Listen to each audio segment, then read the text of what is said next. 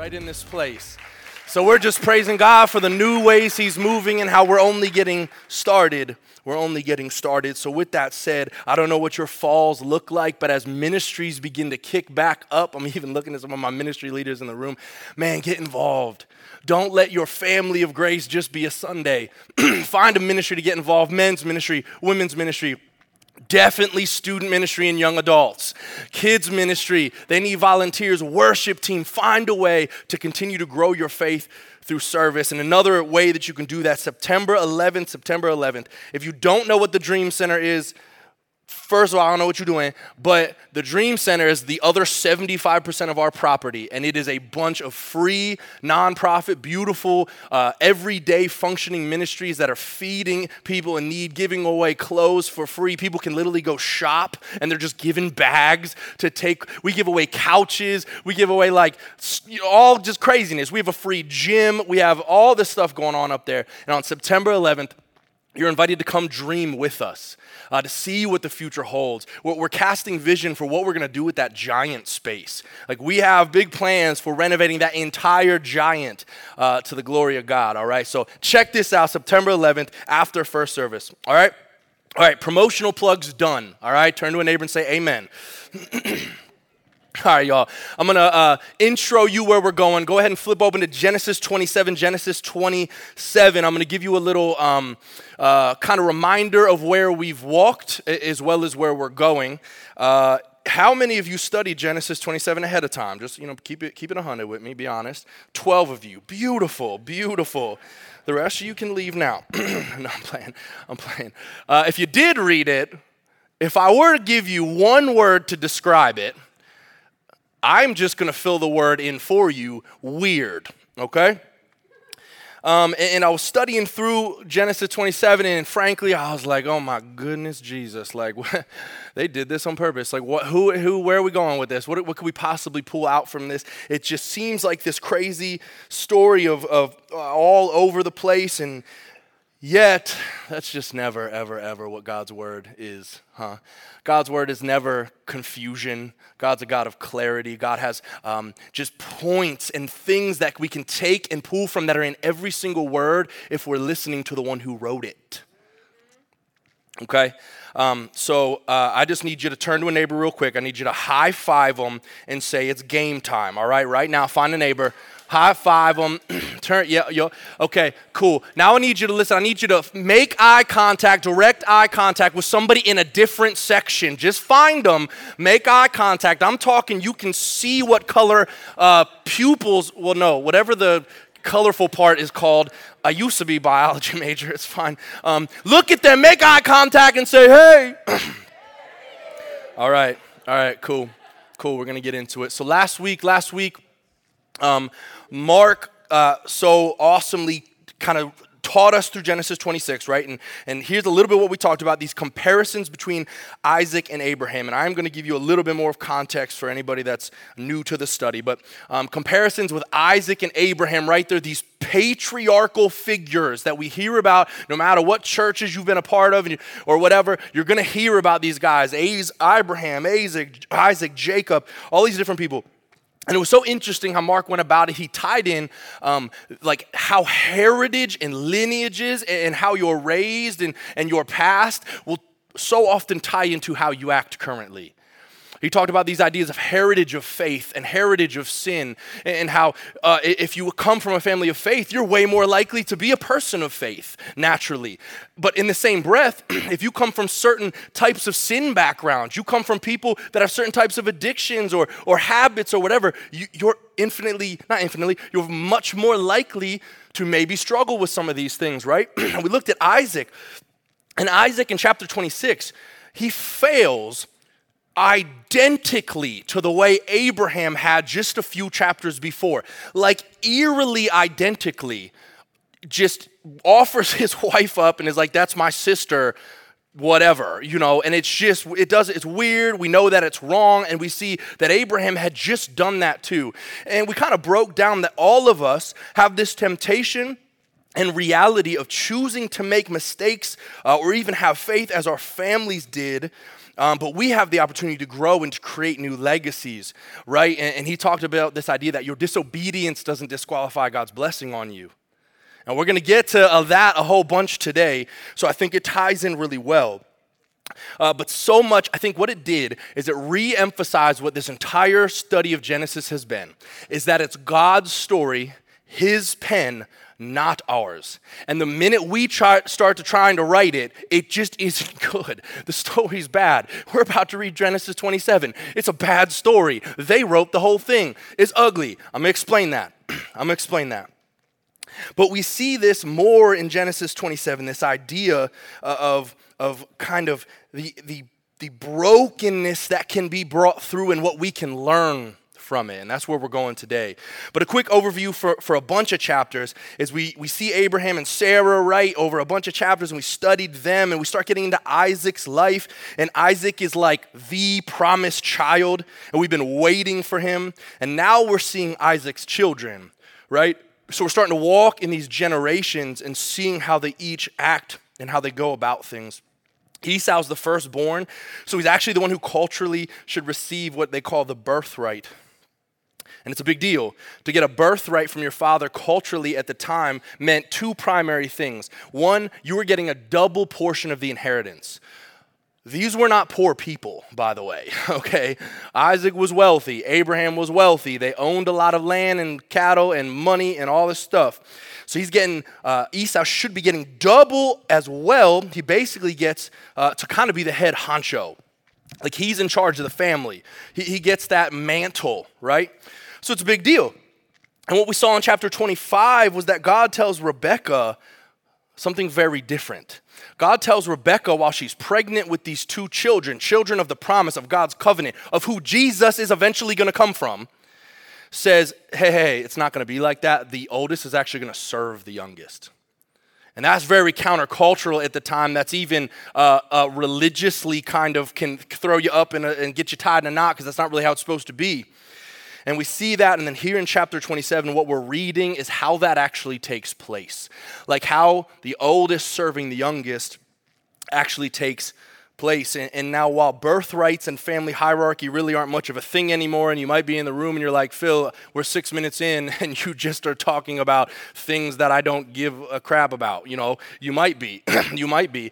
And, and I want us to lean in here, and I want us to challenge ourselves that while birthrights and family hierarchy really aren't much of a thing anymore, if God wrote it, there's immense value in it. If God wrote it, there's immense value in it, and we should read all scripture that way. So, what we're to do is we're to pray.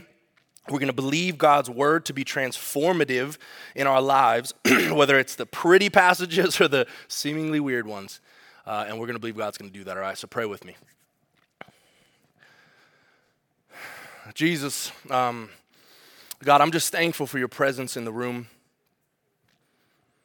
God, it's never been about if you're here, it's always been about are we paying attention?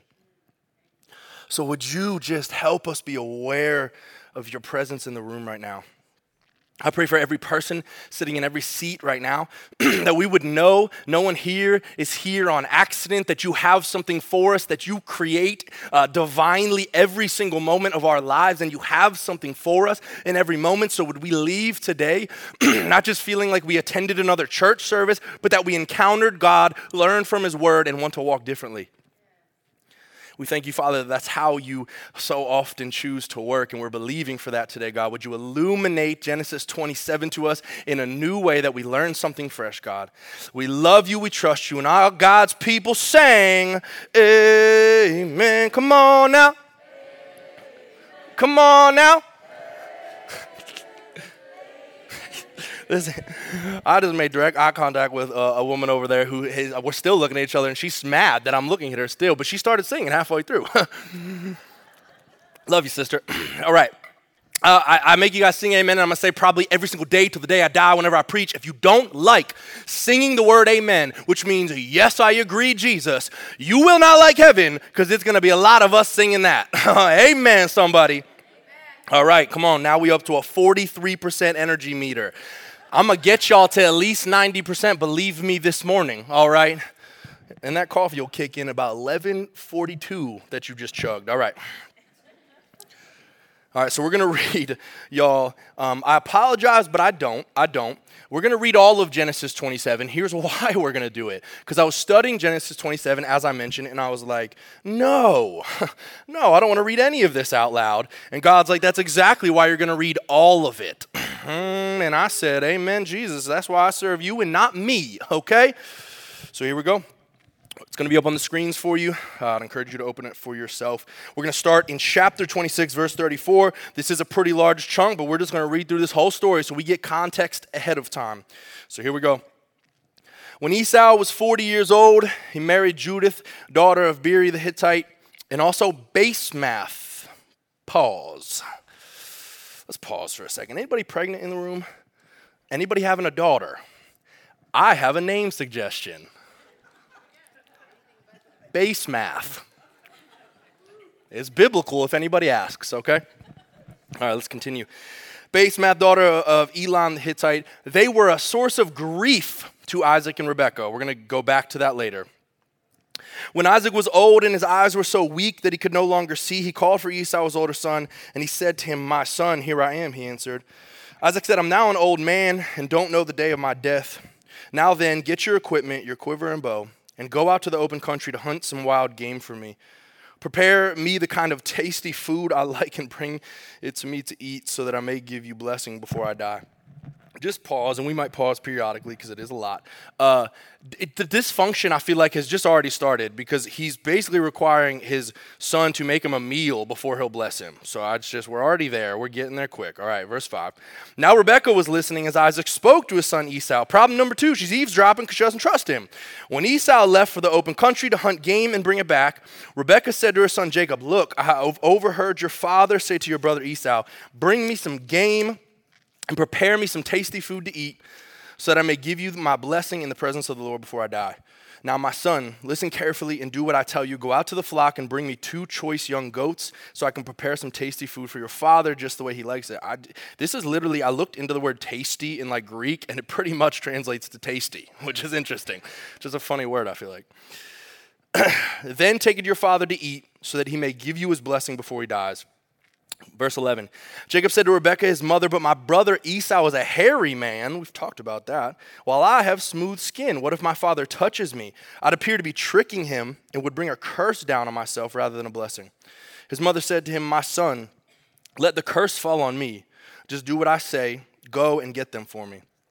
So he went and he got them, brought them to his mother, and she prepared some tasty food, just the way his father liked it. Then Rebekah took the best clothes of Esau from her older son, stealing, which she has had in the house, and put them on her younger son, son Jacob. She also covered his hands and the smooth part of his neck with the goat skins. Now we're getting weird. Then she handed her son Jacob the tasty food and bread she had made. He went to his father and he said, My father. Yes, my son, he answered, Who is it? Jacob said to his father, I'm Esau, your firstborn. I've done as you told me. Please sit up and eat some of my game so that I may give you your blessing. Isaac asked his son, How did you find it so quickly, my son? The Lord your God gave me success, he replied. Then Isaac said to Jacob, Come near so I can touch you, my son, to know whether you're really Esau or not. Like he's already fishy about this. I don't know how he hasn't already figured it out. Verse 22 Jacob went close to his father Isaac, who touched him and said, The voice is the voice of Jacob, but the hands are the hands of Esau. he didn't recognize him, for his hands were hairy like those of the brother Esau, so he proceeded to bless him. Are you really my son Esau? He asked. I am, he replied. Then he said, My son, get bring me some of your game to eat so that I may give you my blessing. Jacob brought it to him, and he ate. And he brought some wine, and he drank. Then his father Isaac said to him, Come here, my son, and kiss me. So he went to him, and he kissed him. When Isaac caught the smell of the clothes, he blessed him and said, Ah, the smell of my son is like a smell of a field. Um, if you guys want to talk to your kids like this, here, you can take it right out of here. Um, that the Lord is blessed. May God give you heaven's dew and earth's richness, an abundance of grain and new wine. May nations serve you and, uh, and peoples bow down to you. Be lowered over your brothers. and imagine saying that to one of your kids. And may the sons of your mother bow down to you. May those who curse you be cursed, and those who bless you be blessed. After Isaac had finished blessing him and Jacob had scarcely left his father's present, his brother Esau came in from hunting. So he's back now, missed the whole party. He too prepared some tasty food and brought it to his father, and he said to him, My father, please sit up and eat some of my game so that you may give me your blessing. His father Isaac asked him, Who are you? I'm your son, he answered, your firstborn Esau. Isaac trembled violently, understandably, and said, Who was it then that hunted game and brought it to me? I ate it just before you came, and I blessed him, and indeed he will be blessed. When Esau heard his father's words, he burst out with a loud and bitter cry and said to his father, Bless me, me too, my father. But he said, Your brother came deceitfully and took your blessing. Esau said, Isn't he rightly named Jacob? This is the second time he has taken advantage of me. He took my birthright, and now he's taken my blessing. Jacob means deceiver, by the way. Then he asked, Haven't you re- reserved any blessing for me? Isaac answered Esau, I've made him Lord over you, and have made all his relatives his servants, and I've sustained him with grain and a new wine. So, what can I possibly do for you, my son? Esau said to his father, Do you only have one blessing, my father? Bless me too. And he wept out loud. His father Isaac answered him, Your dwelling will be away from earth's richness, away from the dew of heaven above. You will live by sword and you will serve your brother. And when you grow restless, you will throw his yoke from off your neck. Esau held a grudge naturally against Jacob because of the blessing his father had given him. And he said to himself, The days of mourning for my father are near, then I will kill my brother Jacob. Y'all, if you're tracking, like, this just gets weirder by the sentence. When Rebekah was told what her older son had said, she sent for her younger son Jacob and said to him, Your brother Esau is planning to avenge himself by killing you. Now then, my son, do what I say. Flee at once to my brother Laban in Haran. Stay with him for a while until your brother, brother's fury subsides. When your brother's no longer angry with you and forgets what you did to him, I'll send word for you to come back from there. Why should I lose both of you in one day? Then Rebekah said to Isaac, I'm disgusted with living because of these Hittite women. Uh, anybody got daughter in law problems? You can relate to this story if you do. Um, if Jacob takes a wife from among women of this land, from Hittite women like these, my life will not be worth living. Whose life has changed? Come on, anybody? Testimonies of just right now, I just changed your whole life? Oh, no? Okay. Let's just quickly recap what we just read, okay? Uh, here we go. Esau marries multiple women, problem number one, who were a grief to his parents. Rebecca encourages her younger son to trick her husband. They steal his clothes. They just dress Jacob up in, up in goat fur. Isaac is blind and, in my opinion, maybe slightly senile because he somehow falls for all this. So Jacob gets the blessing, then Esau comes back, and Isaac is furious, and Esau's weeping. It's a whole Maury Povich hot mess. And then Esau plans to kill Jacob, so Rebecca keeps her favoritism going and tells him to run away. And to top it all off, we're told again how much Rebecca dislikes her daughter in laws. Did someone come prepared with the points for this message? All I could think after reading this is I was like, man, Oprah got to get involved or something. Thank God my family is not this dysfunctional. Like everything just screams Maury, you know what I mean? And yet, even though we've now read through story after story after story in Genesis of dysfunction and confusion and disobedience, this is still God's covenant and promised people. That was like the first thing I thought when I read through this massive amount of dysfunction. I was like, this, these are the people God chose for Jesus to come from. There has to be something important here to learn from. And this is not only still the story of, of, the covenant and the promise, but, but it would eventually lead to the salvation of the entire world. And I'm just going to get right to it. My first point for you guys that I think we can pull out of this is this. Oops, you're ahead of the game, bro. God continues to function amidst our dysfunction. God continues to dis. We just read 47 verses of horrible dysfunction, 48 verses, let's add one. 48 verses of horrible dysfunction, and yet it's still part of the most important plan in the history of ever. Do you know that God continues to function when all you see is dysfunction? I think that's something we do, and I think it's, it's an issue uh, is that we look at the world, we see the craziness, we see the hurt, we see the confusion. Maybe we look at our circles and what's going on in our life, and we tend to, whether or not we know it or even say it out loud, we said, well, if God's real, why would this be happening? If God's real, how could this be? If God's real, like how could this be happening to this person? How could this, if He's sovereign and He's in control and He's all good, how can there be so much dysfunction when the real question I think is why do we do this? You know how many people I sit with when we're talking faith and maybe they're curious or they're new to church or, um, you know, they've seen me preach once and they're like, I just want to have a conversation about it. Without a doubt, the most common thing I come across, and it's not close, is if God's good, then what about this? And if God's good, what about this? And I answer the same time, like almost every time. And it's basically just like God's good amidst that. that does not dictate God's goodness. Your circumstance, in fact, has nothing to do with the perfection that is God. But I don't want to discount the fact that when we see that the world's messed up and we read a story like this that, that's messed up, I think we just need to lean into the reality that we see here is that it's not God that's messed up.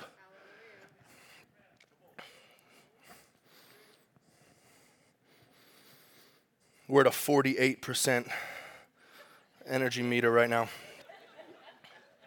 We wonder what the heck, right? We read a story like this, dude, why'd you just make us read 48 verses of absolute chaos?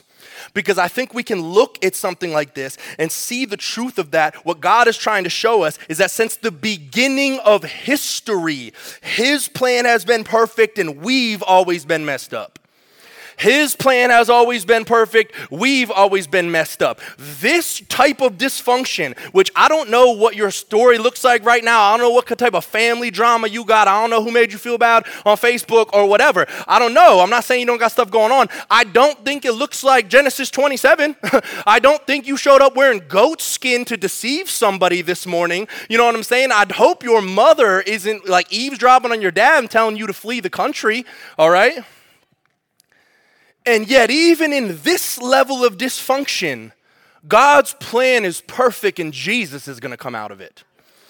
I don't know what you got in your life that you view as so dysfunctional that it discounts God. He's not interested in that type of thinking.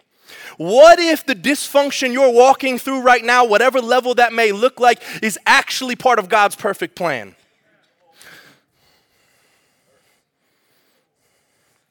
I can't help but see the gospel when I just read Genesis 27.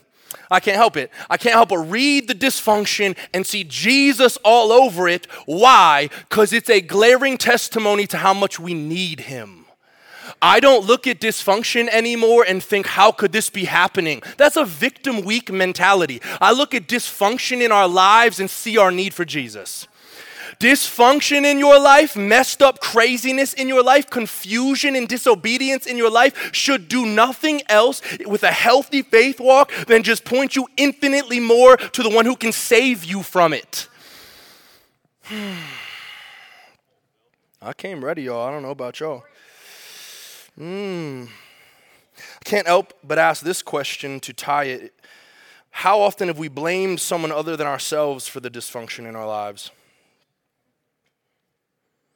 How often do we just point fingers at everybody else for what's going on in our life?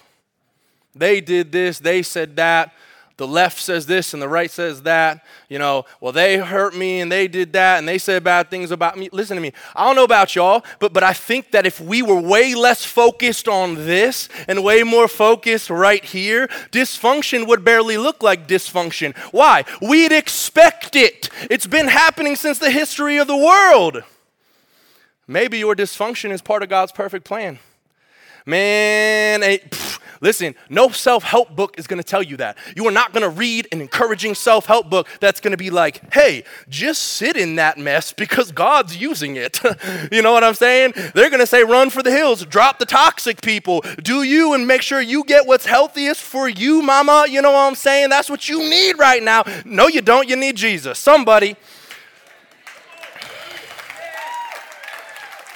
And, and I want to be sensitive here because here's the reality almost every person, if not all of us, have, have been hurt. We have experienced things that were unfair. I've experienced things that were unfair.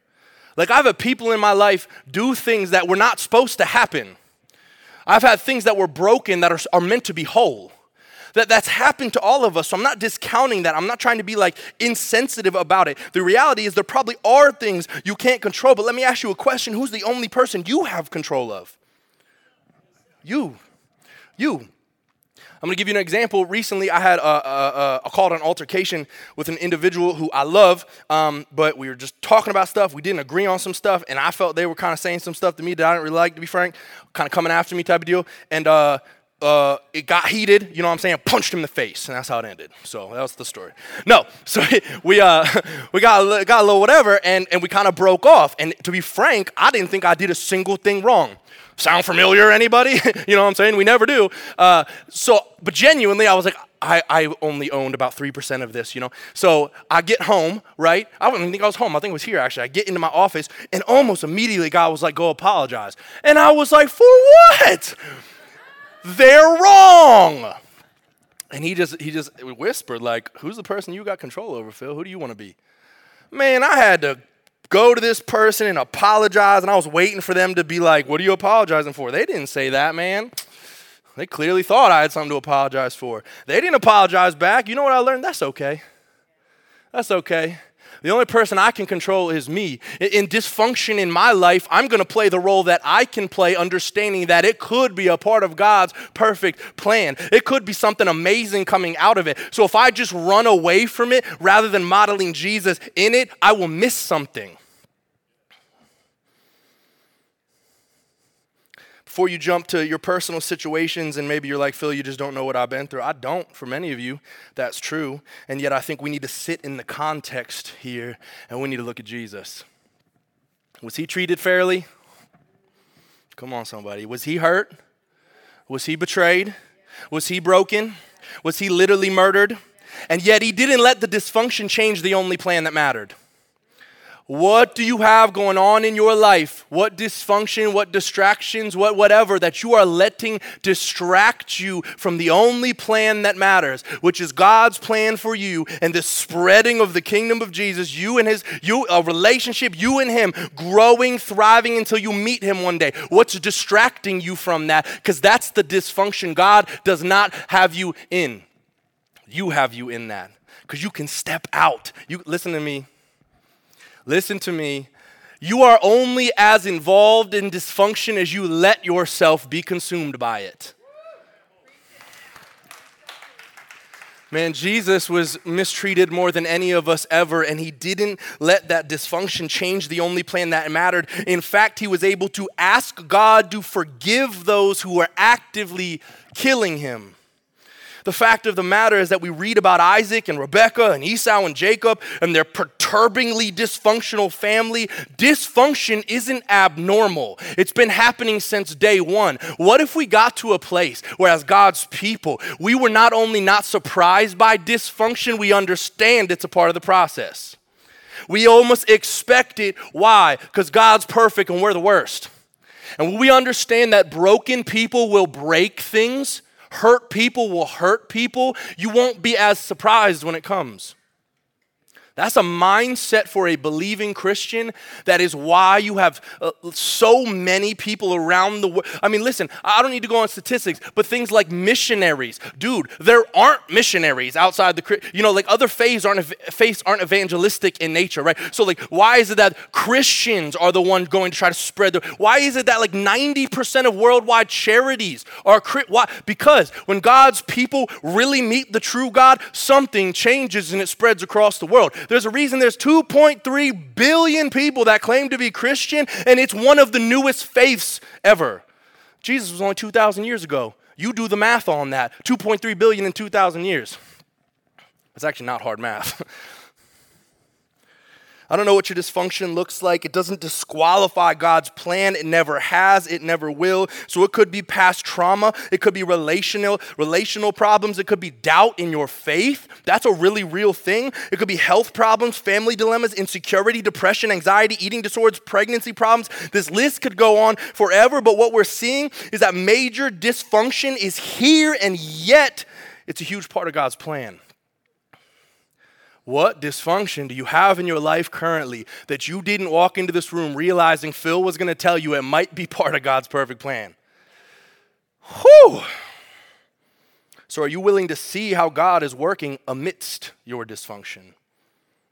I love the metaphor of, of storms. Like, God never, ever, ever, anywhere in Scripture says anything close to He wants to pull you out of the storm, to move you around it. No, He constantly says things like, I'm going to sit in the rain with you. Like when they were on the boat and they're like, Lord, do you even care? Like we're gonna die. And he was like, bruh, I'm gonna walk on water in the storm. You know what I'm saying? Like that's the type of dude Jesus was. He was like, you, John 16, 33, in this world you will find trouble, but take heart for I have overcome the world. When did we get this cheesy, like love idea of faith that it means everything's gonna be beautiful for you? This is why so many people walk away from it because they didn't know what they were signing up for. So they said, I, I like this idea, Jesus, and I want to come in. Well, the minute everything's not perfect and honky dory, and I see one Christian do something wrong, I'm out because you're a hypocrite and this is fake. No, you expected the wrong thing. Jesus is in your storm. He's in your dysfunction. He's walking you. Man, some of y'all, he's right next to you and you just haven't grabbed his hand yet. He's always been there. You just aren't looking. Man, and that's not condemnation on anybody because I wonder how many times in my life I'm walking through something. I'm struggling with something. I'm doubting something. And he's right here trying to tell me. He's trying to lift me up. He's trying to be my helper, my provider. And I'm just not listening. And you know what? Dysfunction is it, it, brings that distraction. Let me tell you something about the devil. We don't even like to talk about him too much because he's not worth a lot of our time, but he is real. Can I tell you something? The thing he does is try to distract you because he can't do anything else. He throws dysfunction into your life, wildness, craziness, chaoticness. He tempts people to make decisions they shouldn't that are going to hurt other people. And you know what? His goal isn't to hurt you, it's to distract you from him. Man, he knows if I can make you sit on this pain or this doubt you have or this insecurity you have, and if that can just wrap your mind up all day, you'll be so concerned with this, you'll not find this, man. I, I, watch, I watch as my young people, man. I love that we have such a thriving young culture here, man. We got between uh, the, uh, the Grove and Awaken, we got something like 270 young people in this building on a weekly basis. It's wild. It's wild. And a lot of them love Jesus, and I love, and a lot of them are curious and hungry. And before I even get to why I'm about to say that, can I just say something? I said this last time I preached, and it, it resonated, I could tell. Um, do you know that people just attracted to joy? Do you know why we why we got churches out here that everybody's frowning and it's boring and it's just like we're gonna sing everything in monotone, dude? That's not God. That's not who I know. You know what I'm saying? Like the, it says, the fruit of the spirit are joy, peace, patience, kindness, goodness, faithfulness, self-control. You know what I'm saying? When people see those, they want it man, you're not going to want something that isn't offering that. Man, like our young people, I think they come and they're like, holy moly, these people are happy. I'm going to keep showing up. Do you know what I'm saying? Maybe we should just start offering that a little bit more. Believers, you know what I'm saying? I know you, we got some dysfunction in our lives. I understand that we got some pro. We all got problem, man. We are the problem, really, if we're being honest. But we all got problems. You know what I'm saying? What if we just started saying, God's so much bigger. I'm gonna be joyful anyways, man. People want that. People want that. People, how about, I'm gonna change that. People need that. People need that. I need that. You need that. Man, can we offer some? I don't even remember what I was gonna say after that. I just went on that little rabbit trail. You know what I'm saying? Thank you, thank you, Holy Spirit. Are you willing to see God as working amidst your dysfunction? This story is, is nothing but awkward and weird, and yet it's God's redemptive story oh man, what if we started, what if we started walking through the hard parts of life and, and literally proclaiming this is part of God's redemptive story? That would just change everything. Man, people be asking like all like Phil, how are you always so like positive and happy? Are we reading the same book? For real, man, how are you not? I'm asking an honest question. I'm asking an honest question. If, if the joy of the Lord doesn't naturally flow through you in good and bad times, I just wonder do you know Him? That's not a knock on anybody. That's not a knock on anybody. That's an invitation. I'm sending it straight to your door, people. Come on. Are you willing to see? I'm sweating. Come on. Are you willing to see that God viewed that through the lens of God, like viewed through the God's lenses, like man, his opticals, you know what I'm saying? This dysfunction in your life may be way bigger, a way bigger story than you realize. A way bigger story than you realize. Maybe uh, a for this story, a cool little like nerd sidebar, you know, for my biblical people in the room, the ones who got some Bible nerds with me. If you're like, well, Phil, this story, I've never seen it as just dysfunction. In kids' ministry, when I was eight, we drew Jacob and Esau, and it was a cute story of God's covenant, you know. Uh, and you're now telling me it's a real messed up, jacked up story. I am, um, and I'm just going to further that for you. I apologize. In this story, Isaac was 137. First of all, of course, he didn't know what the heck was going on. Dude was 137. He couldn't see, hear, think, anything. All right. Well, get, if he was 137, let's do some quick math. How old were his sons? 77. Man, I think we view this story and we think it's like this majestic handing off of a blessing to a, a young, able bodied prince. you know what I'm saying? No, it was a 77 year old man in goat fur, okay? There's your majestic Bible story. Can you just imagine that, dude? Like, imagine the scenes blind dad, goat fur covered deceiver. He's 77, man, it's crazy. It's crazy. So maybe what you needed to hear today is like, like, there's there's something that God has for you, you might have to wait a little bit. Like these dudes were old and still waiting for what their future held. So maybe that's what you need from this is that maybe you don't have the dysfunction, or maybe your dysfunction is waiting. That's part of this story too. They didn't get that blessing until they were 77, and the right dude didn't even get it. You know what I'm saying? So let's lean into Jesus and realize today that what you view as dysfunction very well may be part of his perfect plan. Amen? Cool? We're one point in. Y'all with me? Anybody else sweating? I'm telling you, bro, preaching's a workout for me. Preaching's a workout. I gotta go home and take an ice bath. You know what I'm saying? This cord starts getting stuck to my back. If y'all see me doing this, it's because the cord's stuck to my back. We're a hot church, honest, open, transparent. We don't put you know, we don't do the fake stuff. All right. All right, we're going to keep going. I think the Bible teaches us about this dysfunction and God's plan and all this in between, right? And hopefully you're already resonating that your, your dysfunction could very well be a part of God's plan. So, so lean into it and trust Him and do what He's called you to do. Eh, but I think it's awesome to acknowledge this kind of like, we're messed up and He's not, and we fail, but He doesn't. And you can leave today and be like really encouraged because Phil told me my dysfunction's part of a bigger plan, and I believe that, so I'm going to walk in it. But I don't know if that gives us something super tangible to leave with. And we always want to give you guys something uh, to physically walk away with and do something a little bit different. Sorry, just burp there. I think the last bunch of chapters in Genesis made me notice a trend. And I think the trend is a trap. The trend is a trap, right? We read Abraham and Sarah, we read Isaac and Rebekah, we read Jacob and Esau. Soon we're about to read Joseph and how poor dude's older brothers all beat him up and sold him to slave traders. It's crazy. Like this whole lineage is so messed up. But God chose him, you know, so he can do what he wants. And the trend I think that they keep falling into is a trap.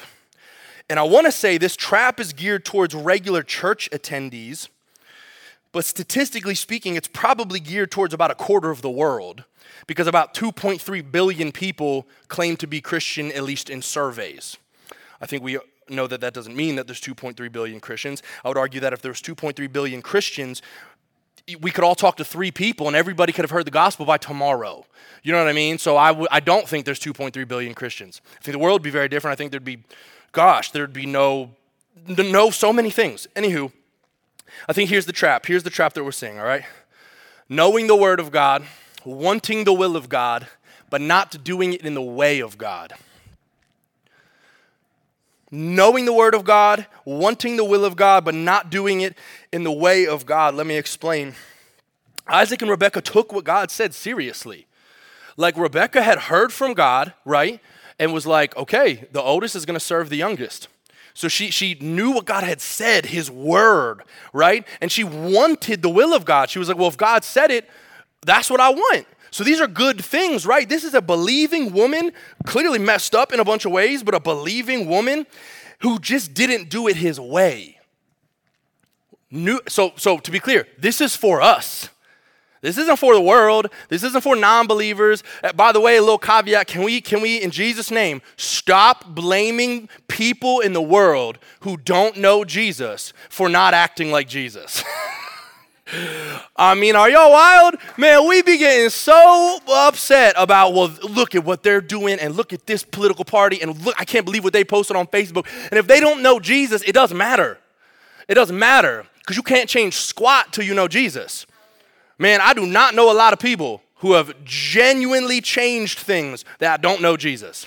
I mean, I know a few, but they're very strong willed people. All right? Vast majority know Jesus. It's a beautiful thing. So let's just stop doing that real quick. What he, who, who they're talking to right now is y'all, God's people, the people who claim to believe him and, and want to follow him. That's who they're talking to. Rebecca and Isaac and Jacob and Esau were God's people.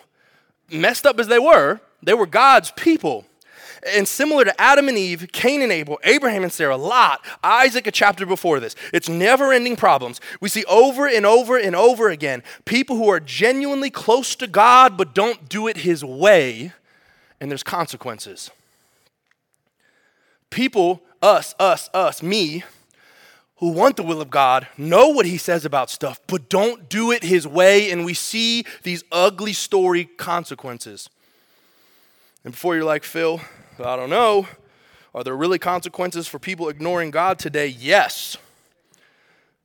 Oh, we're about to go there right now. I'm gonna tell you something. I'm gonna tell you something. I think a trick of the devil, man, I just wanna like lay out one of his tricks for y'all so you can start getting it out of your life. I think he wants to convince you that you can do that little thing behind closed doors. You can talk to those people the ways that you're not supposed to. You can kind of ignore him casually and do this, that, and the other. And you're not going to see these big, immediate, up in front of you consequences. You want to know why? Because if the devil let you see those consequences, you would do something about it. You would change something. What he wants to do is build an entire culture of people so apathetic to him while he can destroy things on a big picture. Let me tell you what I'm talking about here.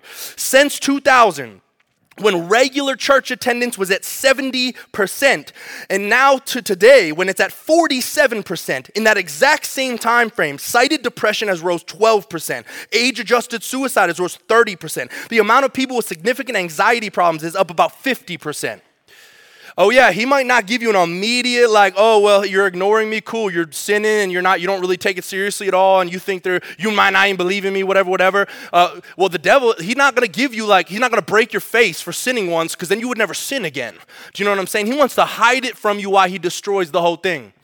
Not convinced? Let's keep going. The percentage of Americans to claim that they have no belief in God has gone up 16% since 2000. That's a huge number, by the way. In that exact same time, NBC News this year posted a study showing Americans are the unhappiest they've ever been since the statistics started being monitored.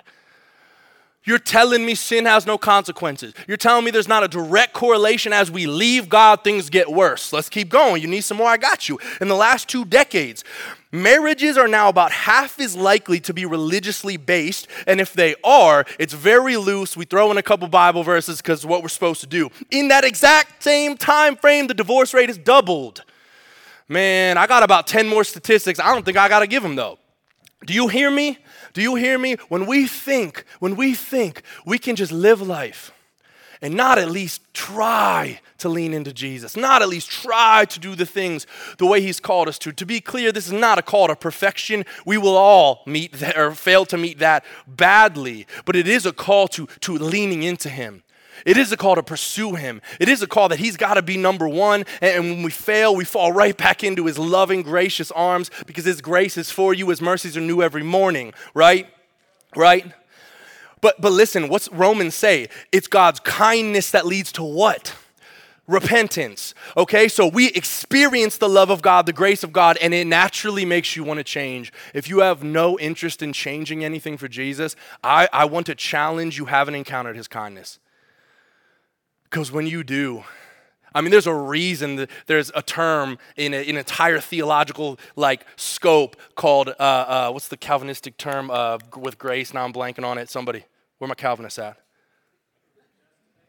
No, bro, not predestination. Love you. Long story short, long story short, it's that God's grace, you, you can't turn away from it. Like once you've experienced God's grace, that there's just nothing you, you'll ever want because it's so good is so good. The term's gonna come to me in like five minutes and I'm just gonna blurt it out mid something else, I promise you. now I'm just thinking about it.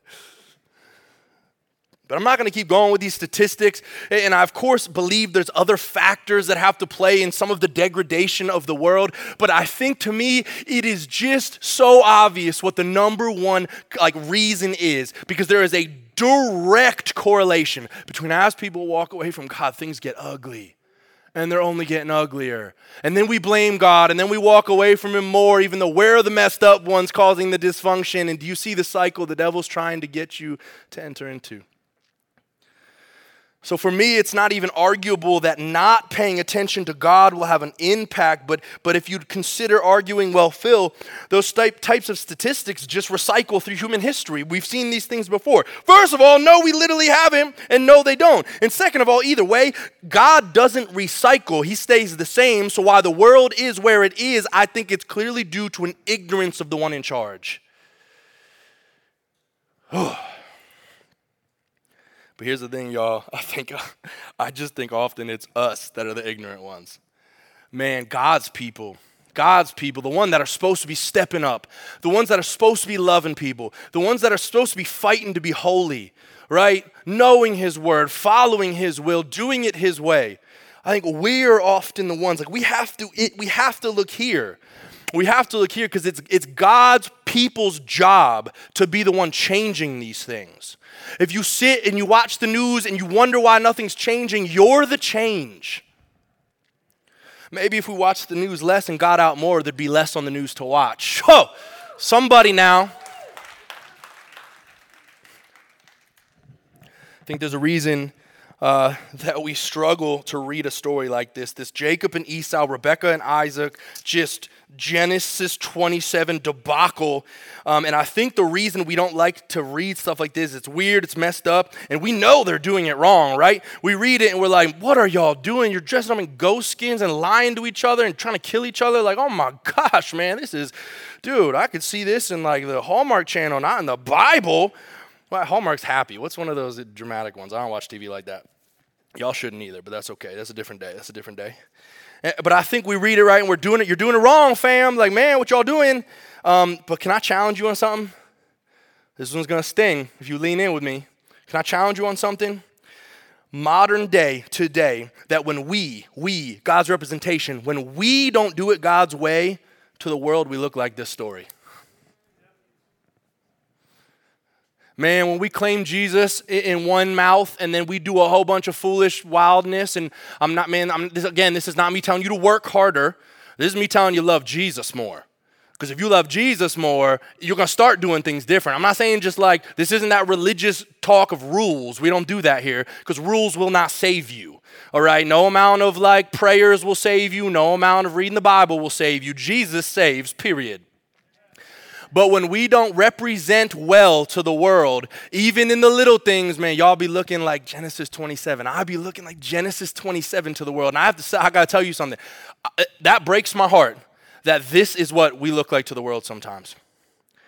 It breaks my heart that so many people in this world have such a negative view of the best news ever because of the poor representation by us. By us. We have taken the most beautiful thing ever the, be- the gospel simply means good news. We've, take the, we've taken the best news ever and made it look like Genesis 27 sometimes. I don't know, who, who do you want to be? I, I don't want to be the Christian that people look and don't want my faith. Are you kidding me? Man, if you represent God so poorly, there's a reason the Bible says that I would rather you be hot or cold. If you're lukewarm, I'm going to spit you out. Why? Nobody likes lukewarm water.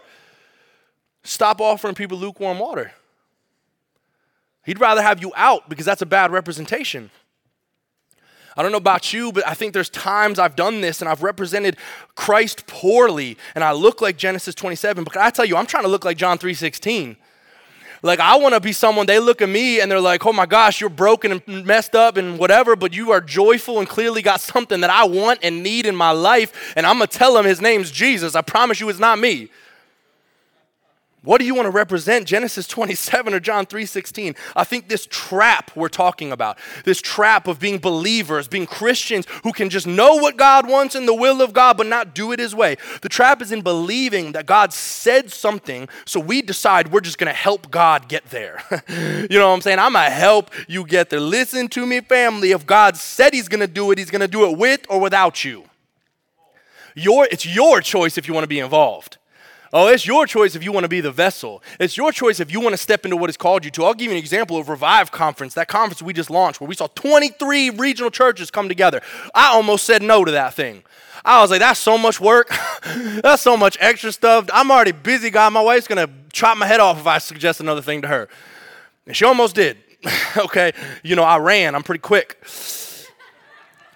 And yet I sat in the room Saturday and I was with Jesse Forney and I was like, oh my gosh, this is vision come to fruition. I'm so glad we said yes. Are you saying yes? Are you saying yes to what God's calling you to do? Are you stepping into the things that he has for you? Are you looking like John 3:16 or are you looking a little bit more like Genesis 27? Listen to me. In this story, Jacob would have been given the blessing regardless of what Rebekah had done. Oh, I think we missed that. We think Rebecca stepped in and she had to do it, right? Because he was about to bless the wrong person. So Rebecca had to intervene and do it in this heinous way where an entire family falls apart. Listen, if you think God's calling you to something and it's bringing destruction, stop now. Stop now. Because God will bring fruit and life to a situation if you do it His way, right? I think we need to see this. Jacob would have gotten the blessing. Period. Why? God said it. And everything God says, he does. Period. But Rebecca wasn't sure, so she stepped in. She, she knew the word of God. She wanted the will of God, but she didn't do it in the way of God, and there was major consequences. And because she wasn't actively listening and receiving from God, trying to follow him in each situation, decided her way was better. And we get this whole messy, crazy 48 verses of nonsense. So I don't know what it is for you. Uh, I don't know like what you believe about God. I don't know what you believe He's saying to you, what His will is for your life. Um, and I, but and I, I don't know what ways you're not doing it His way. But I just want to give you some examples that I think on a really real level can make this like tangible for us.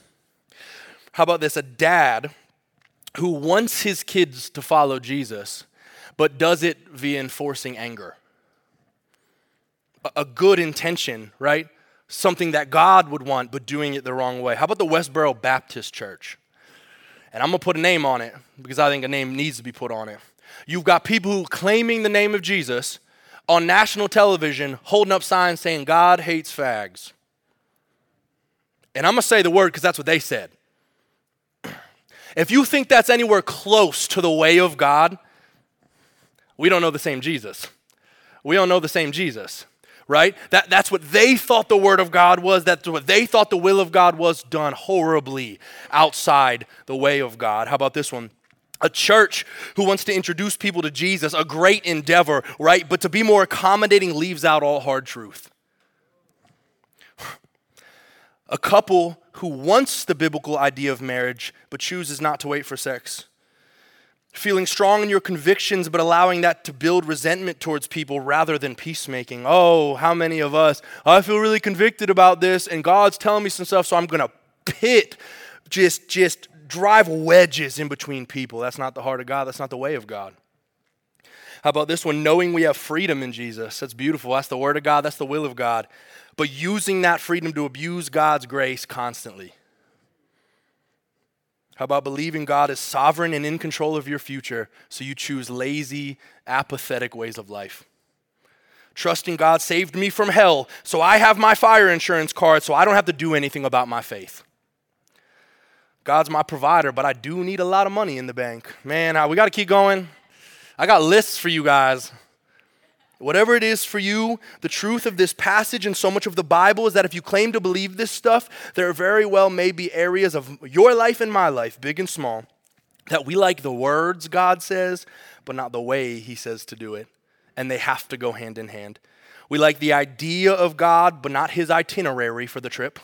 His deal, but not his direction. How many alliterations do you want? The point is this it's great to say I'm a Christian, it's useless if I don't follow it. Man, this isn't like you, you could go to some mega churches, man, and you're not going to hear a message anything like this. Why? Because this is hard teaching. It's biblical hard teaching. And, and we think it'll scare people away. And I think it's going to draw people in. I think the truth and the, the true truth and grace of God is the most attractive thing in the entire world. I think there's a reason we got these massive mega churches that preach like feel good messages every single week, and that's wonderful, and everybody leaves like feeling great about themselves, but there is no life change. Those people come through one storm and they're out. Man, I want to give you meat to chew on. Let's be clear. I fail at this. You fail at this. There are times that I straight up ignore him, disobey him. There are times that I, I just don't act like my faith is a priority. So there is just grace on you. There is grace on you. God, it, his love has never depended on anything we do. Never depended on anything we do. We don't get loved less because we do bad. We don't get loved more because we do good. That is not anywhere in the Bible. But what is true is that when we know we're loved, we go love. When we know true love, we're changed. Let's be challenged to put some feet on our faith, family. Put some feet on your faith and go walk out the ways of God that He's calling you to do. Turn to a neighbor real quick, high five him, say, Put some feet on it. Put some feet on it. All right, y'all. I'm closing with this. I'm closing with this. There's one more place I felt God brought me. Just a five minute little, I think it was worth it. But there's one dynamic, it's kind of funny. There's one dynamic that kept sticking out to me, and I wasn't sure why. And I was sitting with Pastor Ben, and we were prepping this, and we kind of felt God carving a point here. But I'm just going to read these two verses to you. It, it's literally sandwiching our passage, okay? You know, 26, verse 34, and then 27, verse 46. Look, look what they say. When Esau was 40 years old, he married Judith, daughter of Beeri the, the Hittite, and also Basemath, uh, name recommendation, daughter of Elon the Hittite. They were a source of grief to Isaac and Rebekah. And then look at the very last verse in this passage, same passage. Then Rebekah said to Isaac, I'm disgusted with living because of these Hittite women, my daughter in laws. Like, I dislike you so much, I'm disgusted with living. If Jacob takes a wife from among them, uh, the Hittite women like these, my life will not be worth living. Oh my goodness. Okay, here's where we're just gonna be full transparent. You have to put your. How many y'all got in-law problems? Come on, some. Don't put your hands up. If you're sitting next to them, just wink really quick. Wink with the eye that's away from them. Six, seven, eight, ten. Okay.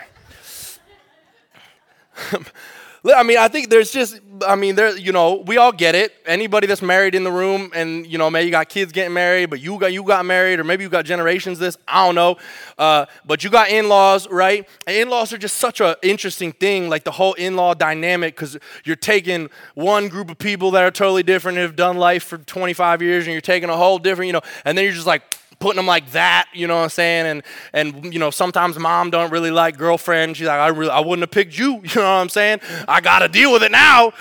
But I wouldn't have picked you. And then, you know, dad is just he's on the couch just like, ah, I mean, whatever, you know, you gotta do what you gotta do, I guess. You know, just kidding, dads don't be like that. But like, you know, and maybe you you've had the dynamic, maybe you're in the room and you've had kids get married and you know, shoot, we're a hot church, so like you didn't totally agree with who they chose. You got to make it work, type of thing. You know, there's just it, there's obviously an interestingly uh, uh, dynamic that comes with in-laws, and it's funny. We're not going to talk about that. I just think it's hilarious. Like if my in-laws came to me. And my mother in law just looked me in the face and was like, My life's really not worth living because of you. I'd be like, Oh my gosh. I have never once been so offended in my life. You know, if my father in law came up to me and was like, son in law, you grieve me.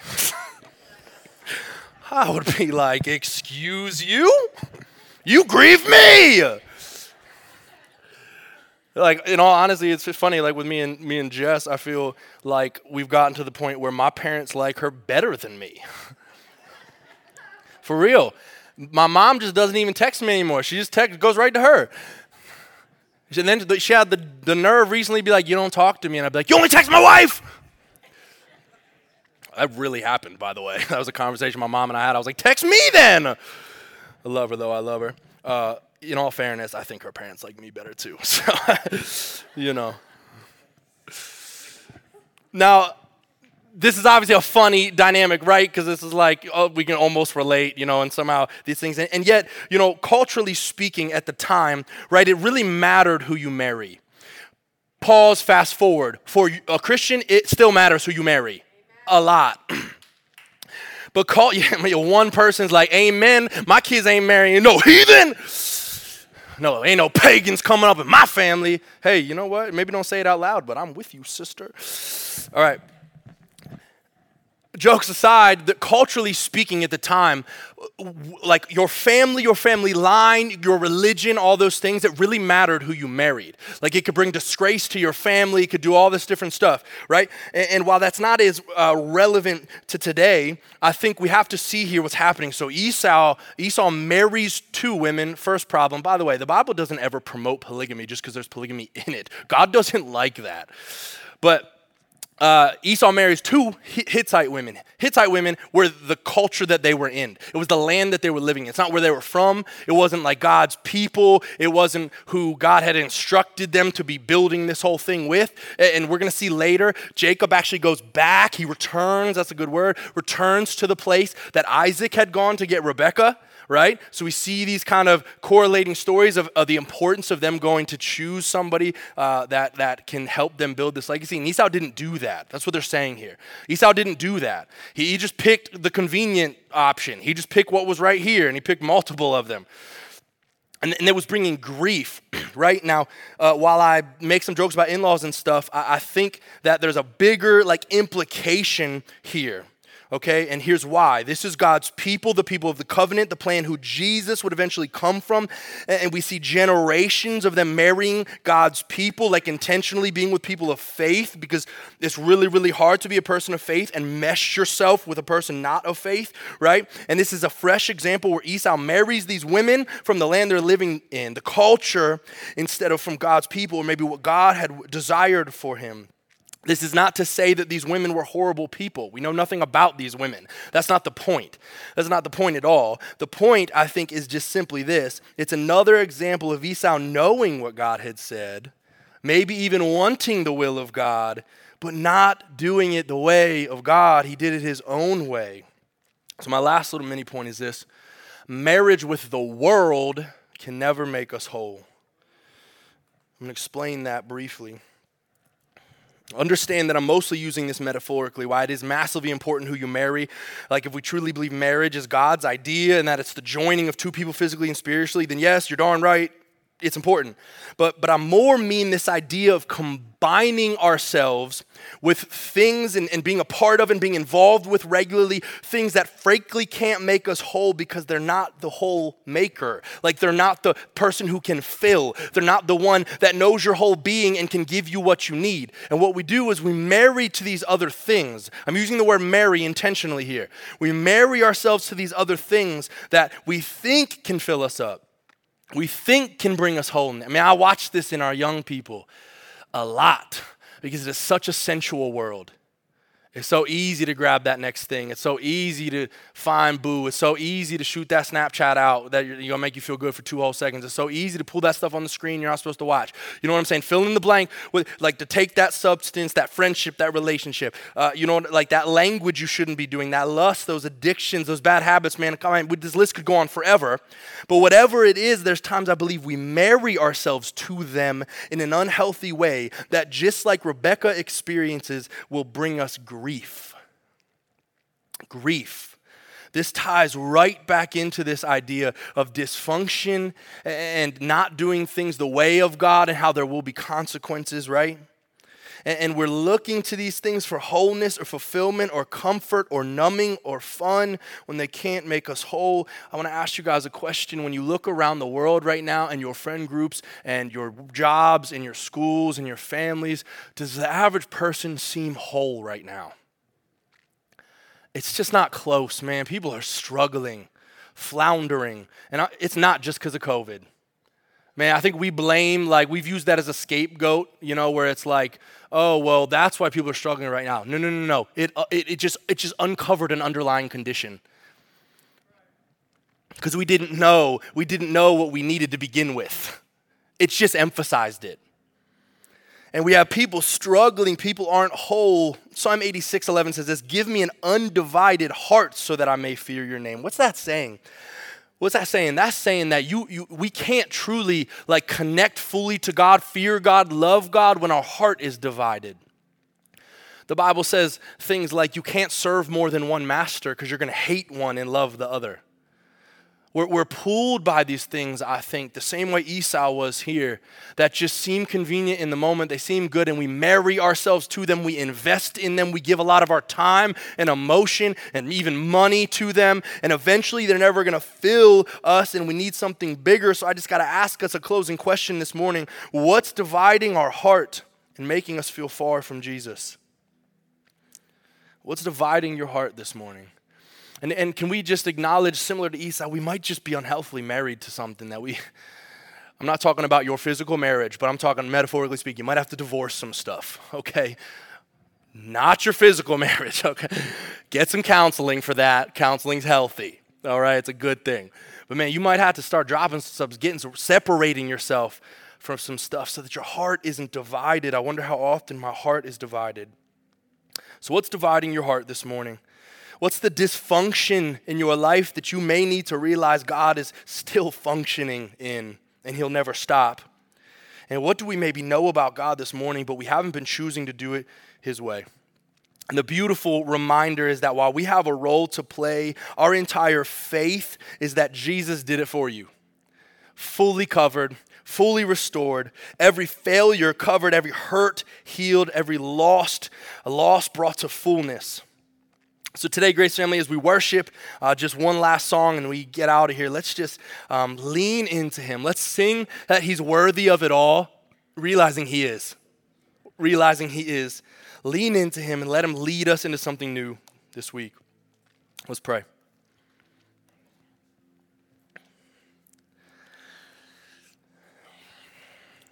Jesus, I thank you for you. I thank you that none of this is worth doing if you're not in it. I thank you that you're present in the room, that you're teaching us new things, you're loving us. I thank you that you always have. I pray as we leave today, we would be encouraged, we would be challenged, we would be reminded uh, of what you have for us and your love for us and how you're moving us forward. God, would we be people who, who just begin to listen for you, listen to you, let you guide and direct us? When we follow your ways, it's so beautiful. God, forgive us for the times we don't do it well. And we thank you that you already have forgiven us upon that cross. We love you. We worship you now, knowing you're the only person worshiping. And all God's people said, You guys can stand and worship.